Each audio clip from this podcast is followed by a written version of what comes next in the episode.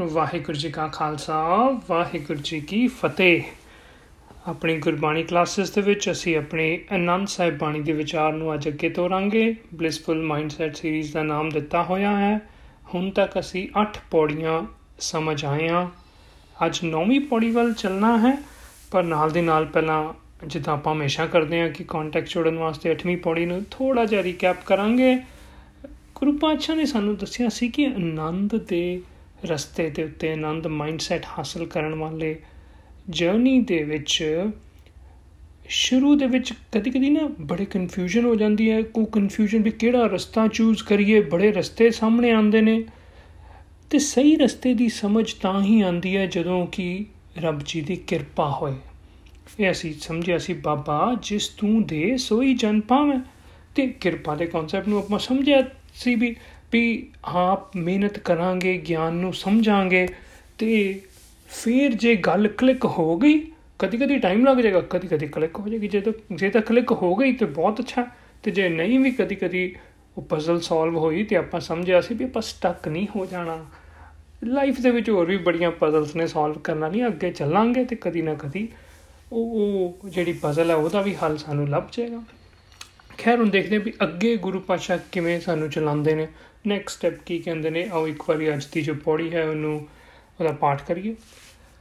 ਆਵੋ ਸੰਤ ਪਿਆਰਿਓ, ਅਕਥ ਕੀ ਕਰਾਂ ਕਹਾਣੀ ਕਰਾਂ ਕਹਾਣੀ, ਅਕਥ ਕੇਰੀ ਕਿਤ ਦੁਆਰੈ ਪਾਈਐ। ਤਨ ਮਨ ਤਨ ਸਭ ਸੌਂਪ ਗੁਰ ਕੋ, ਹੁਕਮ ਮੰਨਿਆ ਪਾਈਐ। ਹੁਕਮ ਮੰਨਿਓ ਗੁਰੂ ਕੇਰਾ ਕਾਵੋ ਸੱਚੀ ਬਾਣੀ? ਕਹੈ ਨਾਨਕ, ਸੁਣੋ ਸੰਤੋ, ਕਥਿਓ ਅਕਥ ਕਹਾਣੀ। ਗੁਰੂ ਅਮਰਦਾਸ ਜੀ ਮਹਾਰਾਜ, ਅੱਗੇ ਗਾਈਡ ਕਰਦੇ ਨੇ ਨੈਕਸਟ ਸਟੈਪਸ ਕਹਿੰਦੇ ਹਨ, ਆਵੋ ਸੰਤ ਪਿਆਰਿਓ, ਸਾਨੂੰ ਬੜੇ ਪਿਆਰ ਨਾਲ ਨਾ ਸੰਤ ਬੁਲਾ ਕੇ ਵੀ ਇਦਾਂ ਜਿਹੜੇ ਸੱਚ ਦੇ ਰਸਤੇ ਦੇ ਉੱਤੇ ਚੱਲਣ ਦੇ ਚਾਹਵਾਨ ਨੇ। ਉਹਨਾਂ ਉਸ ਟਾਈਟਲ ਦੇ ਨਾਲ ਸਾਨੂੰ ਨਿਵਾਜਦੇ ਪਏ ਨੇ ਸੰਤ। ਕਹਿੰਦੇ ਵੀ, ਆਵੋ ਸੰਤ ਪਿਆਰਿਓ, ਅਕਥ ਕੀ ਕਰਾਂ ਕਹਾਣੀ? ਅਕਥ ਮਤਲਬ ਜਿਸ ਨੂੰ ਕਥਿਆ ਨਾ ਜਾ ਸਕੇ। ਮਤਲਬ ਜਿਹਨੂੰ ਬਿਆਨ ਨਹੀਂ ਕੀਤਾ ਜਾ ਸਕਦਾ। ਮਤਲਬ ਰੱਬ ਜੀ। ਹੁਣ ਆਪਾਂ ਬੜੀ ਵਾਰੀ ਗੱਲ ਕਰਦੇ ਵੀ ਰੱਬੀ ਨਿਯਮਾਂ ਨੂੰ ਆਪਾਂ ਮੁਕੰਮਲ ਤੌਰ ਤੇ ਤਾਂ ਨਹੀਂ ਨਾ ਬਿਆਨ ਕਰ ਸਕਦੇ ਕਿਉਂਕਿ ਇਨਫਿਨਿਟ ਹੈ। ਇਨਫਿਨਿਟ ਨੂੰ ਅਸੀਂ ਅਕਥ ਵੀ ਕਹਿੰਦੇ ਹਾਂ। ਪਰ ਅਕਥ ਕੀ ਕਰਾਂ ਕਹਾਣੀ? ਵੀ ਅਕਥ ਦੀ ਸਟੋਰੀ ਕੀ ਹੈ? ਉਹ ਗੁਰੂ ਪਾਤਸ਼ਾਹ ਕਹਿੰਦੇ, ਆਓ ਹੁਣ ਆਪਾਂ ਸਮਝੀਏ। ਇੱਥੇ ਥੋੜਾ ਜਿਹਾ ਮੈਂ ਇੱਕ ਐਗਜ਼ਾਮਪਲ ਦੇ ਕੇ ਕਲੀਅਰ ਕਰਨਾ ਚਾਹਨਾ ਵੀ ਹੈ ਇਹ ਅਕਥ ਕੀ ਕਹਾਣੀ ਦਾ ਮਤਲਬ ਕੀ ਹੈ? ਦੇਖੋ ਕਦੀ ਤੁਸੀਂ ਤਿੰਨ ਚਾਰ ਜਣੇ ਆਪਾਂ ਹੋਈਏ ਨਾ, ਪਰਿਵਾਰ ਦੇ ਇਕੱਠੇ ਜਾਈਏ ਕਿਧਰੇ, ਤੇ ਸਾਨੂੰ ਮੰਨ ਲਓ ਇੱਕ ਜਣੇ ਨੂੰ ਕੋਈ ਕੋਈ ਮਿਲ ਗਿਆ ਉਹਦੇ ਜਾਣ ਪਛਾਣ ਦਾ, ਤੇ ਉਹਦੇ ਕੋਲ ਹੀ ਖੜਾ ਰਿਹਾ 4-5 ਮਿੰਟ, ਬਾਕੀ ਸਾਰੇ ਜਣੇ ਵੇਟ ਕਰੀ ਜਾ ਰਹੇ ਉਹਦੀ ਵੀ ਕਦੋਂ ਆਏਗਾ, ਕਿਦਾਂ? ਮੰਨ ਲਓ ਅਸੀਂ ਚਾਰ ਦੋਸਤ ਗਏ ਆ ਤੇ ਇੱਕ ਦੋਸਤ ਨੂੰ ਕੋਈ ਉਹਦਾ ਹੋਰ ਕਲੀਗ ਮਿਲ ਗਿਆ, ਉਹ ਰੁਕ ਗਿਆ ਤੇ ਬਾਕੀ ਤਿੰਨ ਦੋਸਤ ਖੜੇ ਉਹਦੀ ਵੇਟ ਕਰਦੇ, ਤੇ ਫਿਰ ਜਦੋਂ ਉਹ ਦੋਸਤ ਆਂਦਾ ਨਾ ਉਹਨਾਂ ਕੋਲ, ਆਪਣੇ ਗਰੁੱਪ ਦੇ ਕੋਲ, ਤੇ ਬਾਕੀ ਸਾਰਿਆਂ ਨੂੰ ਪੁੱਛਦੇ, ਯਾਰ ਤੂੰ ਉੱਥੇ ਕੀ ਕਹਾਣੀਆਂ ਪਾਣ ਲੱਗ ਗਿਆ ਸੀ ਵੀ ਉਹਦੇ ਨਾਲ ਹੀ ਖੜਾ ਹੋ ਗਿਆ, ਇੰਨਾ ਟਾਈਮ ਲਾਤਾ? ਹੈ ਆਮ ਆਪਾਂ ਪੰਜਾਬੀ ਬੋਲੀ 'ਚ ਕਹਿੰਦੇ ਆ ਤੇ ਉਹ ਬੇਸਿਕਲੀ ਉਹ ਉਹ ਦੋਸਤ ਇਹ ਨਹੀਂ ਸਮਝਣਾ ਚਾਹੁੰਦੇ ਵੀ ਸਾਰੀ ਗੱਲ ਮੈਨੂੰ ਡਿਟੇਲ 'ਚ ਦੱਸ ਕੇ, ਉਹ ਬਸ ਸਮਝਣਾ ਚਾਹੁੰਦੇ ਵੀ ਤੂੰ ਕਿਹੜੇ ਮੁੱਦੇ ਤੇ, ਕਿਹੜੇ ਮਸਲੇ ਦੇ ਉੱਤੇ ਵੀ ਤੂੰ ਗੱਲਾਂ ਕਰਨੀਆਂ ਸ਼ੁਰੂ ਹੋ ਗਿਆ ਸੀ ਉਹਦੇ ਨਾਲ ਟਾਈਮ ਕਿੰਤੇ ਲੱਗ ਗਿਆ? ਤੇ ਆਪਾਂ ਕਹਿੰਦਾ ਯਾਰ ਉਹ ਨਾ, ਉਹ ਅਗਲੇ ਹਫ਼ਤੇ ਆਪਣਾ ਕੋਈ ਇਵੈਂਟ ਹੈਗਾ ਆਫਿਸ ਦੇ ਵਿੱਚ, ਅਸੀਂ ਉਹਦੀ ਗੱਲ ਕਰਨ ਲੱਗ ਸੋ ਸੋ ਜਿਹੜੀ ਆਪਾਂ ਕਿਹੜੀਆਂ ਕਹਾਣੀਆਂ ਪਾਣ ਲੱਗ ਗਿਆ ਸੀ, ਉਹਦਾ ਆਨਸਰ ਕੀ ਦਿੱਤਾ? ਅਸੀਂ ਇੱਕ ਜਿਹੜੀ ਥੀਮ ਸੀ ਸਾਡੀ ਕਨਵਰਸੇਸ਼ਨ ਦੀ, ਜਿਹੜਾ ਮੇਨ ਮਸਲਾ ਜਾਂ ਮੁੱਦਾ ਸੀ ਜਿੰਦੇ ਤੇ ਗੱਲ ਕਰ ਰਹੇ ਸੀ ਅਸੀਂ ਉਹਦੇ ਨਾਲ, ਉਹ ਅਸੀਂ ਦੱਸ ਦਿੱਤਾ। ਸੋ ਜਦੋਂ ਆਪਾਂ ਇਦਾਂ ਕਹਿੰਦੇ ਆ ਨਾ ਕਿ ਅਕਥ ਕੀ ਕਹਾਣੀ, ਤੇ ਉਹਦਾ ਮਤਲਬ ਹੈ ਕਿ ਐਸ ਰੱਬ ਜੀ ਦੇ ਰਸਤੇ ਦੇ ਉੱਤੇ, ਆਨੰਦ ਦੇ ਰਸਤੇ ਦੇ ਉੱਤੇ, ਜਿਹਨੂੰ ਬਾਈ ਦ ਵੇ ਬਿਆਨ ਨਹੀਂ ਕੀਤਾ ਜਾ ਸਕਦਾ, ਉਸ ਰਸਤੇ ਤੇ ਜਿਹੜੀ ਮੇਨ ਥੀਮ ਹੈ ਹੈ ਨਾ, ਜਿਹੜਾ ਮੇਨ ਮੁੱਦਾ ਹੈ, ਮੁੱਦੇ ਦੀ ਗੱਲ ਹੈ। ਉਹ ਕੀ ਹੈ? ਉਹ ਸਮਝ ਰਹੇ ਹਾਂ ਅਸੀਂ। ਗੁਰੂ ਪਾਸ਼ਾ ਕਹਿੰਦੇ, ਆਓ ਤੁਹਾਨੂੰ ਮੈਂ ਸਮਝਾਵਾਂ ਕਿ ਮੇਨ ਥੀਮ ਕੀ ਹੈ ਇਸ ਜਰਨੀ ਦਾ? ਹੈ? ਕਹਿੰਦੇ, ਕਰਾਂ ਕਹਾਣੀ, ਕਥ ਕੇਰੀ, ਕਿਤ ਦੁਆਰਾ ਪਾਈ ਹੈ। ਆਓ ਥੀਮ ਨੂੰ ਸਮਝੀਏ, ਪਰ ਨਾਲ ਹੀ ਮਨ ਦੇ ਵਿੱਚ ਸਵਾਲ ਆਏਗਾ ਵੀ ਇਹ ਥੀਮ ਇਹ ਮੁੱਦਾ ਸਾਨੂੰ ਕਿਵੇਂ ਪਤਾ ਚੱਲੇਗਾ? ਕਿੱਥੋਂ ਪਤਾ ਚੱਲ? ਕਿਤ ਦੁਆਰੇ ਪਾਈ ਹੈ? ਕਿਹੜੇ, ਕਿੱਥੋਂ ਪਤਾ ਚੱਲੇ? ਦੇਖੋ, ਆਪਾਂ ਕੋਈ ਵੀ ਜਰਨੀ ਕੋਈ ਵੀ ਆਪਾਂ ਸਫ਼ਰ ਕਰਦੇ ਹਾਂ ਨਾ, ਉਹਦੀ ਕੋਈ ਥੀਮ ਹੁੰਦੀ ਹੈ। ਜਿੱਦਾਂ ਮੰਨ ਲਓ ਆਪਾਂ ਘਰੋਂ ਨਿਕਲੇ, ਹੈ, ਸਵੇਰੇ ਸਵੇਰੇ ਤੇ ਕਿਸੇ ਨੇ ਸਾਨੂੰ ਨਾਲ ਦੇ ਨੇਬਰ ਨੇ ਪੁੱਛ ਲਿੱਤਾ ਗਵਾਂਡੀ ਨੇ, ਹਾਂਜੀ, ਕਿੱਥੇ ਚੱਲੇ ਸਵੇਰੇ ਸਵੇਰੇ? ਤੇ ਆਪਾਂ ਕੀ ਕਹੀਦਾ? ਮੈਂ ਜੀ ਜਰਾ ਦੁੱਧ ਲੈਣ ਚੱਲਾਂ ਜਾਂ ਮੈਂ ਸੁਪਰਮਾਰਕਟ ਚੱਲਾਂ ਜਾਂ ਮੈਂ ਜੀ ਕੰਮ ਚੱਲਾਂ। ਸੋ ਮਤਲਬ ਜਿੱਥੇ ਵੀ ਆਪਾਂ ਚੱਲੇ ਆ ਉਹ ਸਾਡਾ ਕੋਈ ਨਾ ਕੋਈ ਥੀਮ ਹੈਗੀ ਹੈ ਨਾ ਸਾਡੀ ਜਰਨੀ ਦੀ। ਵੀ ਕੰਮ ਤੇ ਜਾਣਾ ਜਾਂ ਜਾਂ ਸੁਪਰਮਾਰਕਟ ਜਾਣਾ ਜੋ ਇਦਾਂ ਹੀ ਜਿਹੜੇ ਵੀ ਅਸੀਂ ਜਰਨੀ ਤੇ ਨਿਕਲਦੇ ਆ ਆਨੰਦ ਦੀ ਜਰਨੀ ਤੇ ਵੀ ਨਿਕਲੇ ਆ ਉਹਦੀ ਜੋ ਥੀਮ ਕੀ ਹੈ, ਉਹ ਗੁਰੂ ਪਾਤਸ਼ਾਹ ਸਾਨੂੰ ਦੱਸਦੇ ਪਏ ਨੇ ਇੱਥੇ। ਉਹ ਥੀਮ ਕਿਵੇਂ ਸਮਝ ਆਏ? ਕਿਤ ਦੁਆਰੇ ਪਾਈਏ? ਫਿਰ ਆਨਸਰ ਮਿਲਦਾ ਤਨ ਮਨ ਧਨ ਸਭ ਸੌਂਪ ਗੁਰ ਕੋ।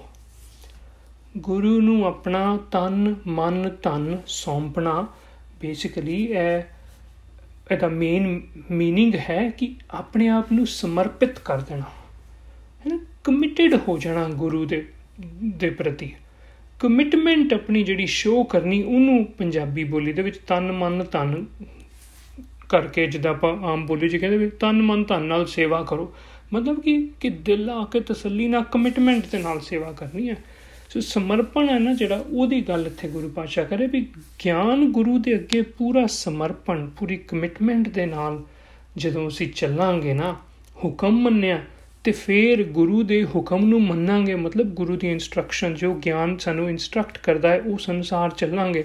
ਮਤਲਬ ਕੋਈ ਗਲਤੀਆਂ ਨਹੀਂ ਕਰਾਂਗੇ।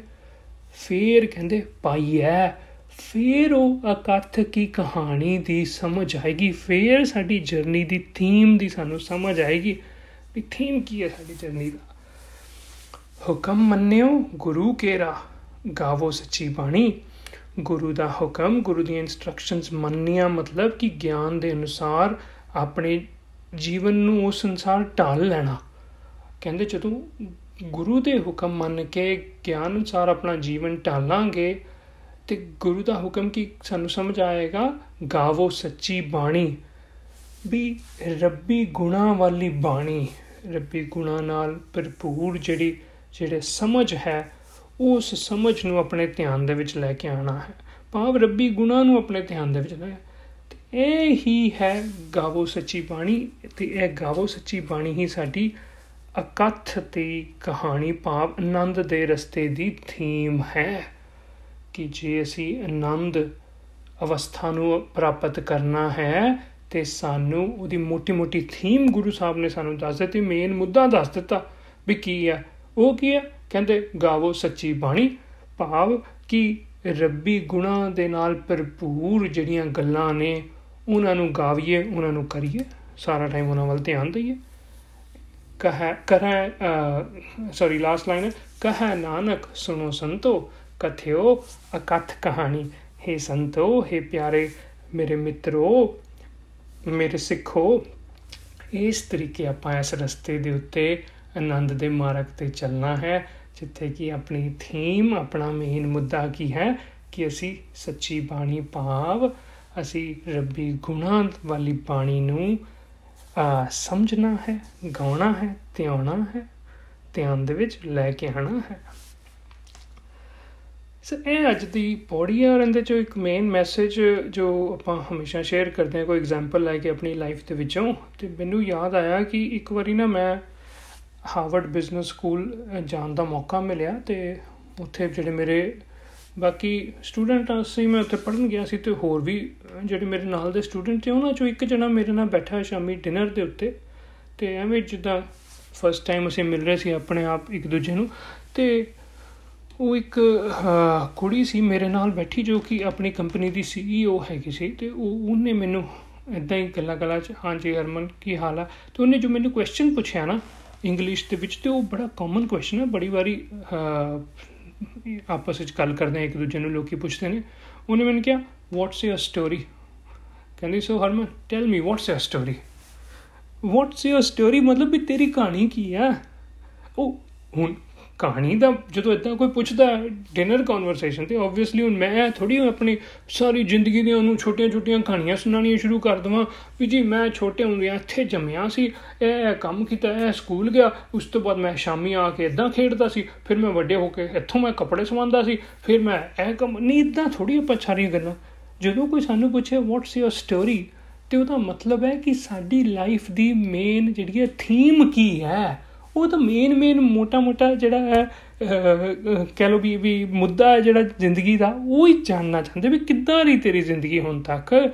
ਕਿ ਉਹ ਥੀਮ ਦੇ ਵਿੱਚ ਤੁਸੀਂ ਕਹਿ ਸਕਦੇ ਹੋ ਵੀ ਜਿੱਦਾਂ ਕਿਸੇ ਦੀ ਥੀਮ ਰਹੀ ਵੀ ਉਹ ਕਿਸੇ ਇੱਕ ਜਗ੍ਹਾ ਤੇ ਨਹੀਂ ਰਿਹਾ, ਵੀ ਉਹ ਕਦੀ ਇੱਕ ਸ਼ਹਿਰ, ਕਿਸੇ ਦੂਜੇ ਸ਼ਹਿਰ, ਕਿਸੇ ਤੀਜੇ ਸ਼ਹਿਰ ਵੀ ਮੈਂ ਬੜੇ ਬੜੀ ਜਗ੍ਹਾ ਤੇ ਗਿਆ ਵੀ ਡਾਈਵਰਸਿਟੀ ਆਫ ਜੀਓਗ੍ਰਾਫੀਜ਼ ਹੈ ਮੇਰੀ ਥੀਮ ਹੈ ਨਾ ਕੋਈ ਬੰਦਾ ਕਹਿ ਸਕਦਾ ਕਿ ਮੇਰੀ ਲਾਈਫ ਦੀ ਥੀਮ ਕੀ ਹੈ? ਮੈਂ ਤਾਂ, ਜਿੱਦਾਂ ਹੁਣ ਆਪਾਂ ਪੜਨ ਲਿਖਣ ਗਏ ਸੀ ਕਿ ਕਿ ਨਵਾਂ ਲਰਨ ਕਰਨਾ ਤੇ ਉਹ ਲਰਨਿੰਗਸ ਜਿਹੜੀਆਂ ਨੇ ਸਾਰਿਆਂ ਨਾਲ ਸ਼ੇਅਰ ਕਰਨੀਆਂ, ਇਹ ਹੀ ਥੀਮ ਹੈ। ਮੈਂ ਉਹਨੂੰ ਇਦਾਂ ਕਹਤਾ। ਮੈਂ ਕਿ my my story is all about my undying quest for gaining new knowledge and sharing it with others.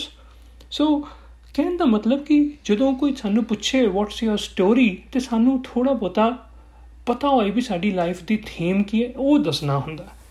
ਤੇ ਬੜੀ ਵਾਰੀ ਕੀ ਹੁੰਦਾ ਕਿ ਉਸ ਟਾਈਮ ਤੇ ਫੁਰਦਾ ਹੀ ਨਹੀਂ ਵੀ ਕੀ ਕੀ ਕਹਿਣਾ, ਜਵਾਬ ਕੀ ਦੇਣਾ ਜਦੋਂ ਕੋਈ ਪੁੱਛ ਲੇ।